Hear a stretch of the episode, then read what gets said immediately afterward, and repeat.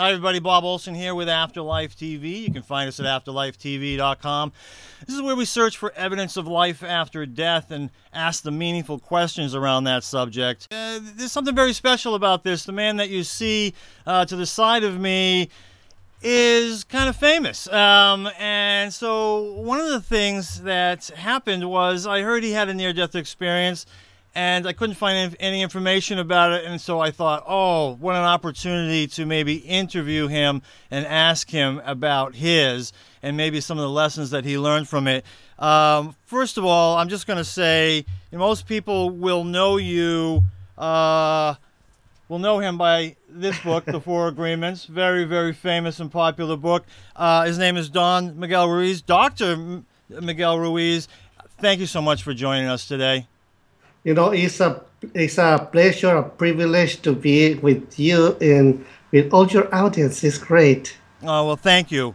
You know, I will tell you that when I think of you, I just think of um, I just think of how much love you emanate. It, it, that's just the way I think of you. Like you emanate love, and anytime I've ever seen you, that's the way it's been. I saw you actually. You came to Andover, Massachusetts years ago. I think you were talking about um, the book was on the voice of knowledge, and uh, it was through a, a, woman named Kathy Levine, uh, and her metaphysical store was called uh, Circles of Wisdom at circlesofwisdom.com. Wonderful lady. She had you to Massachusetts, and uh, my wife and I went, and boy, we just enjoyed it so much. It was so great to hear you speak that day. Um, what I want to start off with is if you could just tell us a little bit about your background. You were um, a medical doctor, I know, at the time of your near death experience. Tell us a little bit about your area of focus um, as far as being a doctor is concerned.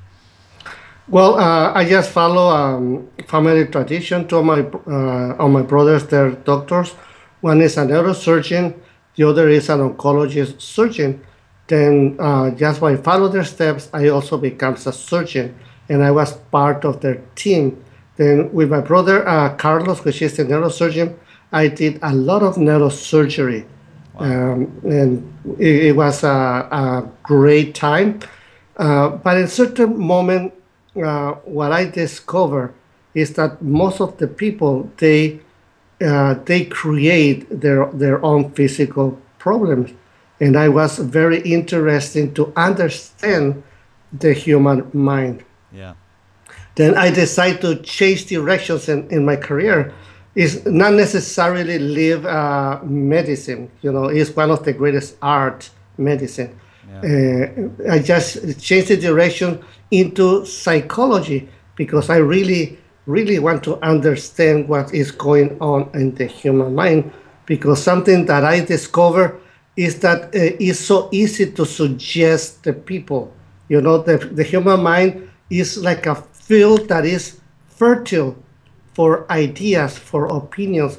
Then, the, depending of whatever is fertile is what will grow in the in the human mind. Then uh, uh, I just follow the tradition of my family, which is the the, the Toltec tradition. Mm-hmm. You know, the word Toltec means artist then when I talk about Toltecs, I really talking about the entire humanity because we all are artists. Even if we don't have the awareness, we always creating. And the biggest art that we humans create is a story, the story of ourselves, the story of our life. Mm. And it looks so real. And we live in that story then uh, we accumulate all that knowledge by using the word. We, we, give, we give, give a meaning to every single uh, word that we use. Yeah. And we give our personal power to knowledge. Then knowledge has the need to understand. And knowledge create uh, a masterpiece also, which is the main character of our story which means it creates us, what we believe we are. And the whole story is based in the main character. But it, it also creates secondary characters that are based in people that really exist. because we perceive everyone around us, but what we have in our mind is not the real person, the real people, but the way we perceive them. Yeah. And and in our story, everybody is just a secondary character. Hmm. And what is very interesting is that everybody else they do exactly the same thing that we do. They create their own story, and in their story they are the main characters, and we are also only a secondary character in everybody else's story. And I we are completely different in everybody's story that they really don't know us and we don't know them. Then knowledge have the need to understand and is so afraid of anything that it doesn't understand. And this is the main reason why we are we are so afraid to the unknown, especially to death, Yeah. because we don't understand what's happened after the body dies. What a what a boy! I mean, you said a mouthful there, and um, such wisdom in that, and, and everything you just said, was kind of mind blowing there for me. Uh, but also the perfect segue to you know what we're going to talk about today, and I, and I do want to mention too that. Um, First of all, I want to congratulate you, and, and I'm sure every all the audience does on your Oprah interview. You were brilliant on that. It was beautiful. Thank you. Yeah, it was really really great, and and you um, had talked about uh, you know, or she did, you know, vaguely talked about a near death experience that you had. And I wanted to hear so much more about it. But of course that's my passion. You know what I mean? I, I love this kind of stuff. And and and I'm sure a lot of people in our audience, you know, thought the same thing. And I went online trying to find out more information about it. I couldn't find it anywhere. And so I thought, well, you know, this is a great opportunity to see if he'll be willing to talk to it, talk to us about it um, here on Afterlife TV. So, um, have you had more than one near-death experience in your life? Oh, definitely yes. Okay. It's not. It's not. The first time that it happened to yeah. me. Okay. All right. And so was the first one the car accident? Do I have that correct? Yes. Okay. All right. So we're talking late 1970s. At least that's what I learned from the Oprah show. Is is that Yes. correct? It's correct. Uh, I was driving a Volkswagen, and I make the same mistake that many people do. You know, I drink too much. I used to be the um, a medical student, very close to my graduation, and uh, I was in uh, Cuernavaca, that is very close to Mexico City. And being drunk, I decided to drive back to Mexico. Ah. Very bad decision. then, uh, in certain moment, I sleep driving the car, Oh. and, and, and the car go directly to a, a wall, conc- uh, a concrete wall, and the car was total. But what is incredible is that I was out of my body. I see the whole experience, and I see my own body sleeping in the wheel. And what I did is just protect my physical body. Like like I said before, the car was total. But at that moment, I knew without a doubt that I am not my physical body. Before I, I have the notion, you know, I I hear so many times, and even I under, I understood that I'm not the physical body. But from that moment on, it was no longer a theory. For me, it was a fact. Mm. Of course, I don't expect that people believe or not believe that. But for me, it was a fact. I am not the physical body. And of course, that changed my life completely because uh, that pushed me to, uh, to learn even more.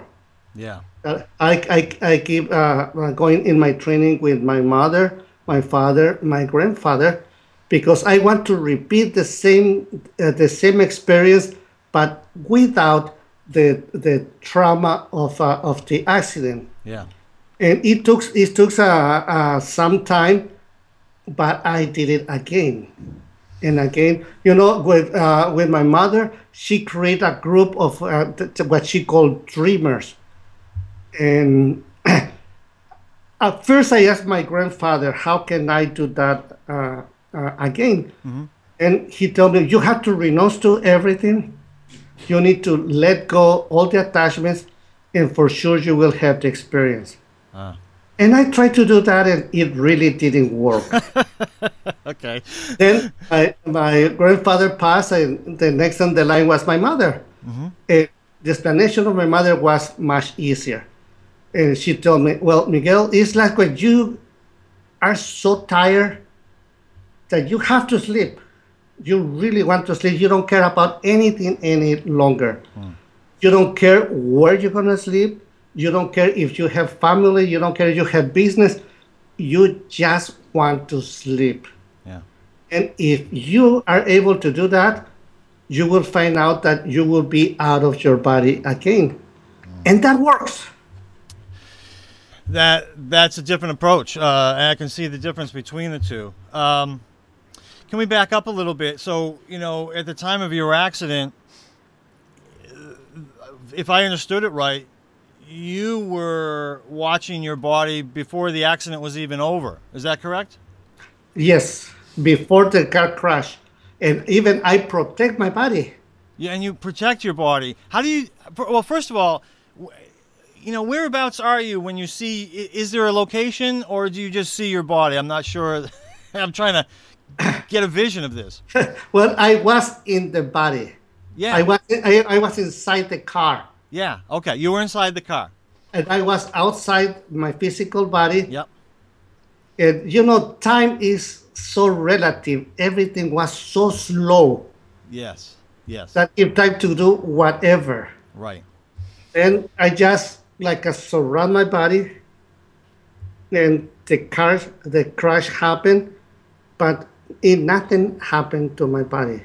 Now, so obviously, so you believe or you know um, that that that saves your body from harm by Oh. doing that. Definitely, Yeah. I have no doubt about it. That's amazing. Um, was there more to it from that point on? Did you did you uh, did you travel further? You know, did you go into a spiritual place at, at all after that, or did you go back into your body? No, I I, I just uh, was unconscious until my body woke up. Oh, okay. And, and, and you know, I again, I know from that place there's no sense of time, but from where you are now, do you know how much time might have gone by from uh, when your body woke up? Well, I, I guess it was several hours. Oh, wow. Wow. Okay. Is But- anything happen with you as forgive me because I'm only going to use my own terminology here. Sure, sure, A- of course. As a spiritual being, you know, outside your body, um, anything else happen then after the initial accident, after the car has stopped, the body has stopped moving? well, my whole personality changed. Wow. The way I perceived life was completely different. Yeah. Because uh, before the, that accident, everything was so important. Yeah. And after the accident, I see everything completely irrelevant. I continue to, to study, I I graduate, and I start working, but I have a lot of doubts. Okay. Now my, my, the knowledge in my mind want to understand why, because the first question it was, well, what am I? Okay. because I'm not a physical body. That's obvious, Yeah. and it's obvious that I am not my identity. Yeah. I am not what I believe I am. Right. Right. Then I don't know what I am, and that really scare my knowledge. You know, I see that many other people to have the same kind of experience, uh, they start denying what happened. Yeah. They just let go, Right. and they a- adapt to the the life, and they kind of forget. Mhm. Well, I go exactly in the opposite direction. I really wanted to know, and I want to to have the same the same experience, and Ah. even and even that I was a. Uh, graduate, graduate, and I was part of, of the my brother's team as a surgeon. Yep. I really was uh, uh, very interesting to see how the mind works, because for me, it was obvious a separation between the body, the mind, hmm. and what I really am. Yeah. Then I really want to understand the mind because I, I thought that I understand the body completely, and Yeah. the body is is matter, Yes. Yes. And- and- but the mind is not matter. What would okay? The mind does not matter. What would what would you? How would you define the mind? What would you call the mind? Okay, uh, that's extremely interesting. You know, um, when I went back to to the story uh, of my my legacy, Yeah. uh, when I, I have an encounter with what I call the truth, Okay. and that changed my life once again. Okay.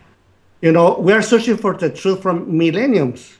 Yeah. And it looks very complicated because I find out that everybody has his own truth. Right. Okay. And it's not the truth. All right. It exists. The truth exists long before the creation of humanity and will exist long after the extinction of humanity. That the truth doesn't need that we believe or not in the truth. Ah. And the truth is extremely simple. It's just common sense. And it's just two things. Okay. And we don't even need to prove that exists. The first is life. We don't need to prove that life exists because we all are alive. And of course, Good. our existence proves that life exists. And the other is death. Because sooner or later we will die. And we see that all the time. We see people dying, animals dying, and it was so obvious. Yeah. The truth is life and death. It's a, a, binom- a system with is uh, with two, uh, it's a binomium is or is not is life and death and of course that reminds me my classes of physics when uh, the teacher says that matter only can move if a force moves matter Right. and if, and if matter is in movement, only can be stopped if a force stops matter. But matter by itself cannot move. So the force that moves matter is life, ah. And matter itself is death. That's beautiful. And everything is just an interaction between life and death. Then, when I have that encounter with the truth and I see my hands, my hands is dead, is matter, but I move my hands. I see. I am the force that moves my hands Right. Right. and it's life what is moving the hands. That life lives in matter, and matter is alive because life is living in matter, because life incarnate in matter. Then Yeah. I understood right away that since the moment of my conception, I incarnate in matter.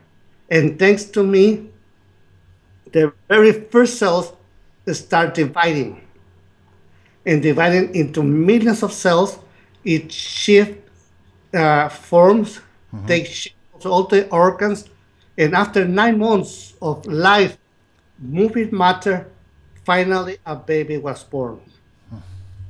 It started growing up, growing old, and the moment will come when life leaves matter. Because it's easy to understand that everything that is being created will have an end. But the force, which means life, is eternal. And we see that in science, of course. Energy cannot be destroyed, only can transform. Hmm. it's so obvious the truth. Life and death and everything is moving. If you see an atom, you see all the electrons moving around the nucleus. Right. You see the action between life and death. And it's easy to understand that we live among death. Right. Nature is dead, but is life lives in every in every animal, every, every vegetable, etc.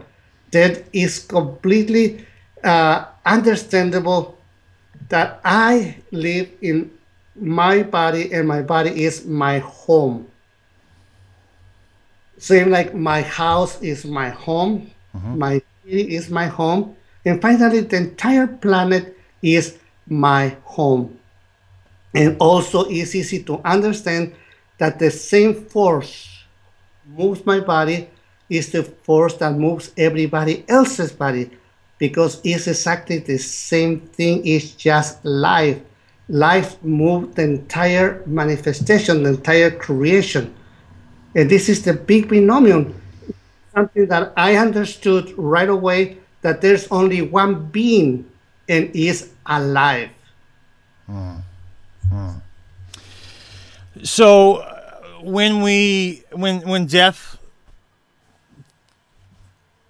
comes to any one of us, um, what happens at that point?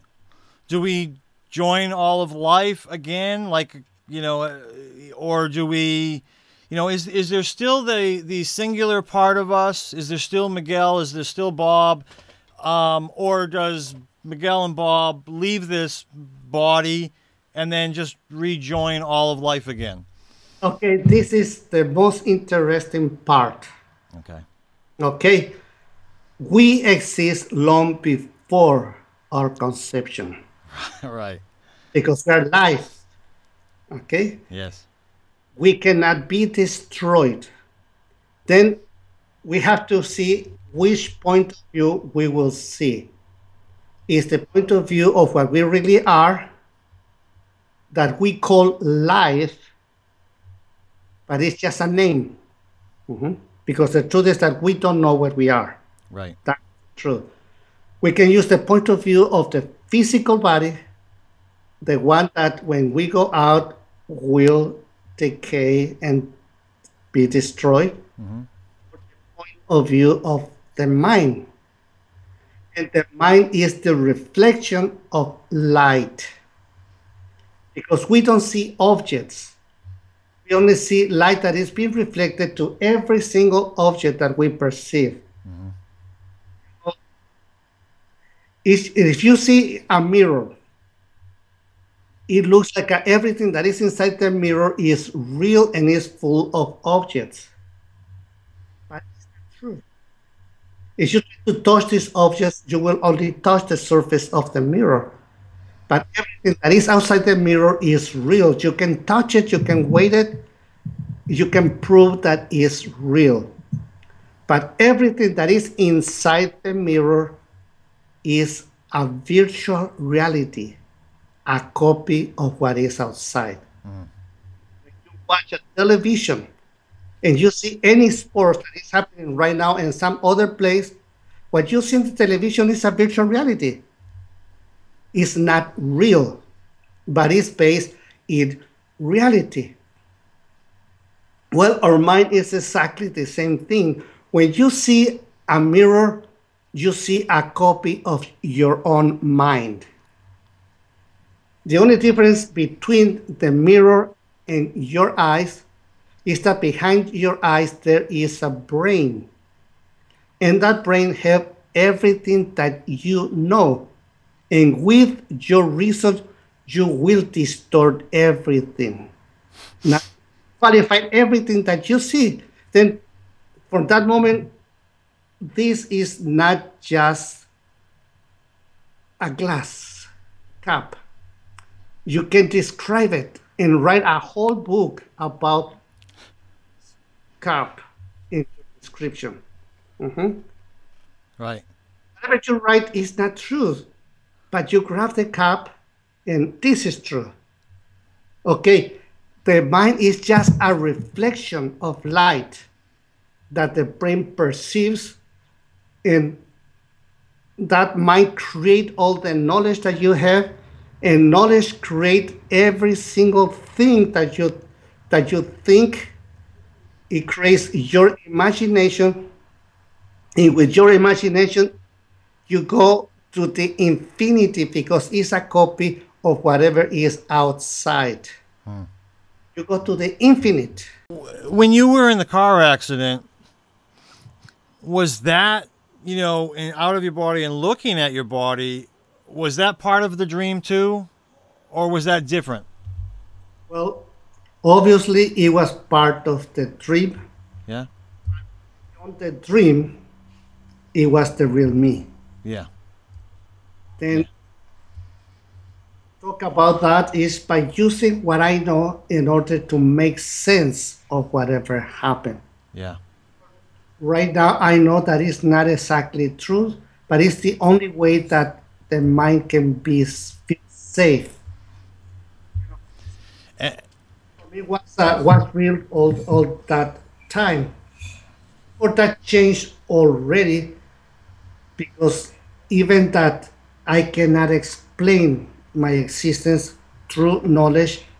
I know that I am, I exist, I am alive. This is what is important, and life will be eternal. and and that part of the story changed changed your life changed the way you thought it changed your focus uh, from you know from i mean eventually you went from neurosurgery to psychology you know and and and you've brought up physics many times so i mean obviously that part of the story changed the rest of the story didn't it Well, What what we can see is that you have the experience, but the challenge is to put it in words, yeah and not just for yourself, but for everybody to understand. You know, I hear so many times that nobody come from death. It's not true. Uh, it's beautiful. Have you ever thought? Have you ever thought about writing a book about death? Oh, definitely. Yeah, It's, it's, in- it's in my schedule, and I'm working in that one. wonderful. But I take a little more time because I'm very, um, um, very busy right now. Yeah, yeah. So definitely. Well, I first of all, I appreciate this. You know, one of the one of the things that I've learned um, doing these interviews is that sometimes it's good to ask questions, and sometimes it's good just to step back and let the person talk because it was just wisdom pouring out of you, and I didn't want to interrupt it. So thank you. Um, absolutely beautiful. I, you know, I do want to mention, you know, there you had you had even talked about some of the a lot of these things in the four agreements in the voice of knowledge um, even in a couple of them in the four agreements you talked about heaven on earth and and that we have the power to create hell and we have the power to create heaven um, that was towards the end of the book i um, i think that um, you even talked about surrendering to the angel of death which was Which is- basically about detachment was it not Exactly. Because uh, our body is already dead. It is always reminding us that sooner or later we will live and detach from that body. Hmm. The master death is to accept it, to embrace it. And that angel of death is really teaching you to live, to be alive. Because from that point, we live our life like perhaps this is the last day of our life, but we can plan like a, we will live forever without expecting that whatever we plan will will be real or not. yeah yeah But what exists is this moment. Yeah.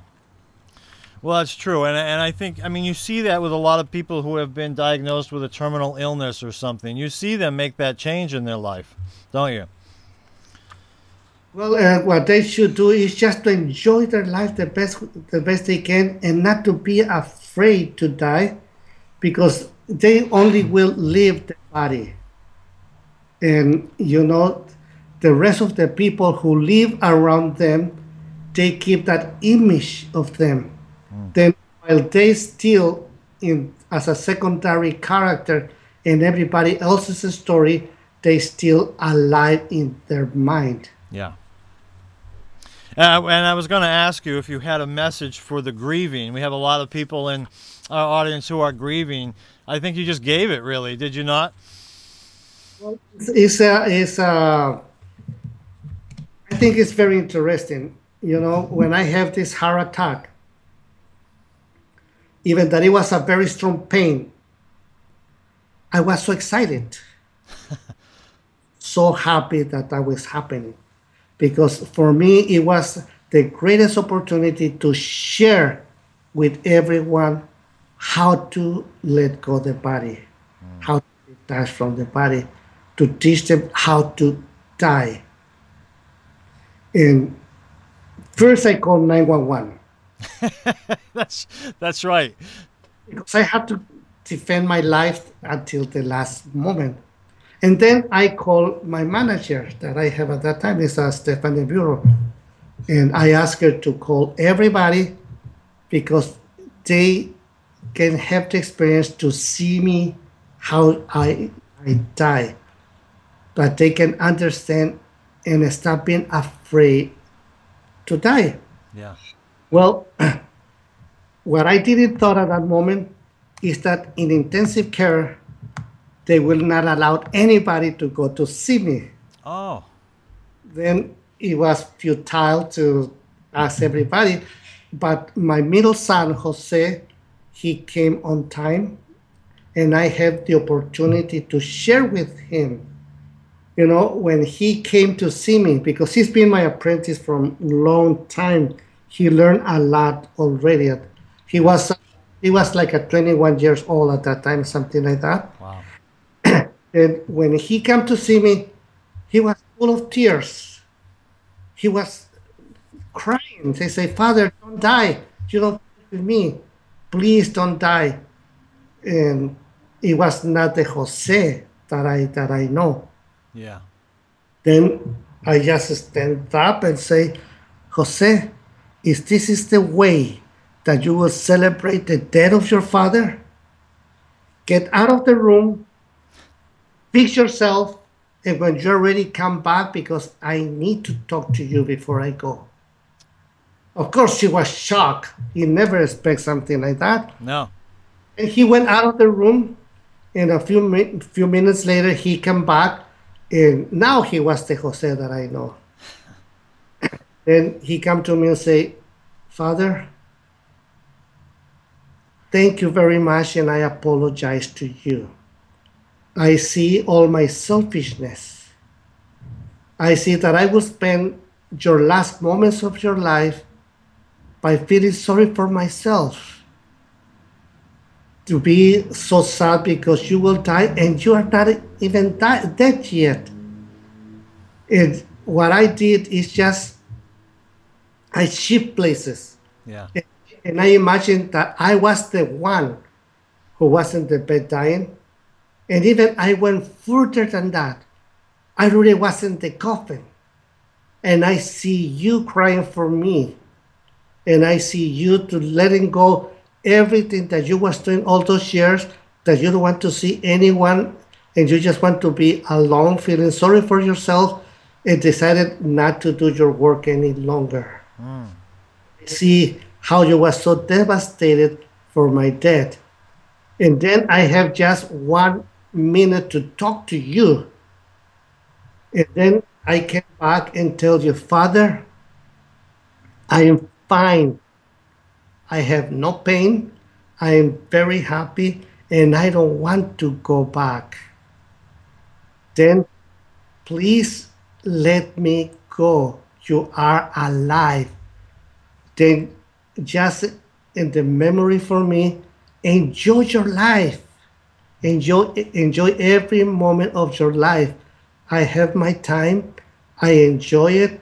now you do the same with yourself.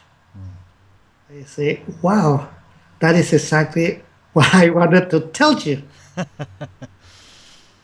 That's beautiful. Wow. Uh, I'm sure that changed his life to have that experience, and it changed the way he deals with people who are who are ready to pass. I'm sure.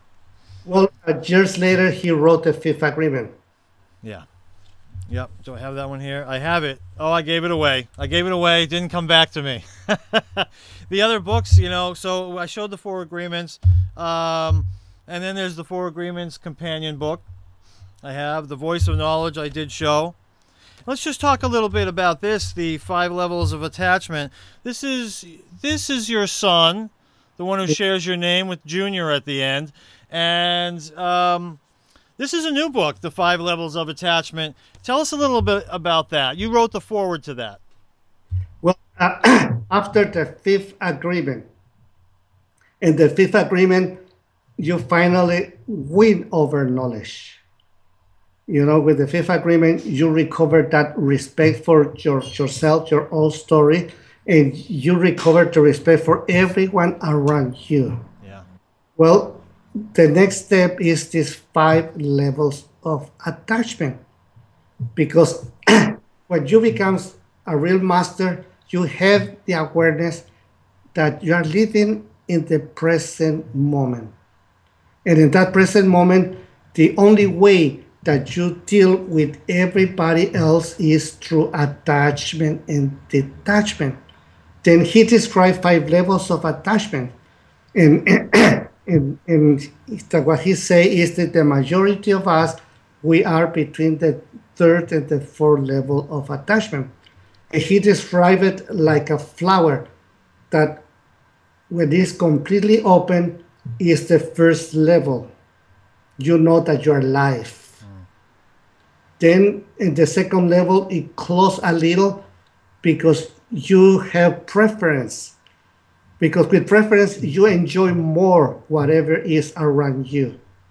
When when you're in the first level, everything is the same. You know you're God. You know you're everything. You know you're life you know that everybody is God, everybody is life, and there's no difference. When you have preference, then you engage with whatever is happening around you. The, in the third level, now you attach even more, but you're aware that you can let go or you can attach, is attach and detach and just start attaching to what is happening right now. Mm-hmm. It's over. You just attach. Is the flower start up, closing and open. But then in the fourth level, it closes even more. And now you identify yourself with whatever is your environment. Now you say, well, I am a medical doctor and everybody should be that way. I'm a vegetarian and this is the way should be. I'm I'm a Protestant, and that's the way it should be. And just start uh, trying to convince everybody to be like you, to enroll anybody around you. And the fifth level, the, the flower closed completely and is fanaticism. You become so fanatic in in your fanaticism, you lose humanity. You don't care to die for what you believe or to kill for what you believe. Then it's like a, you just have one point and you don't want to see anything else. Then when when you're really a master you play with that but with awareness yeah. then it's like a flower that is open and closed and, and is open in so many different directions like in some direction is completely open another direction is completely closed. Uh, and you know, it's so beautiful how he explained. Yeah. He uses sports in order to to to, to explain those levels of attachment because by using sports, it's everything is so easy to understand and is so irrelevant. But you can see that uh, when we be, we become fanatic in some sport, we even kill or die because of sport. But when we uh, uh, instead of a sport, we go into religion, into politics, into so many other things. Now we see all the tragedy that happened in, in humanity. And I think it's a, a great book that really will help so many people. I think so too. I, uh, here it is again. Um, everybody can pick that up. There'll be a link to it underneath this video. Uh, five levels of attachment. Uh, Don Miguel Ruiz Jr. Um, the website for you is miguelruiz.com, correct?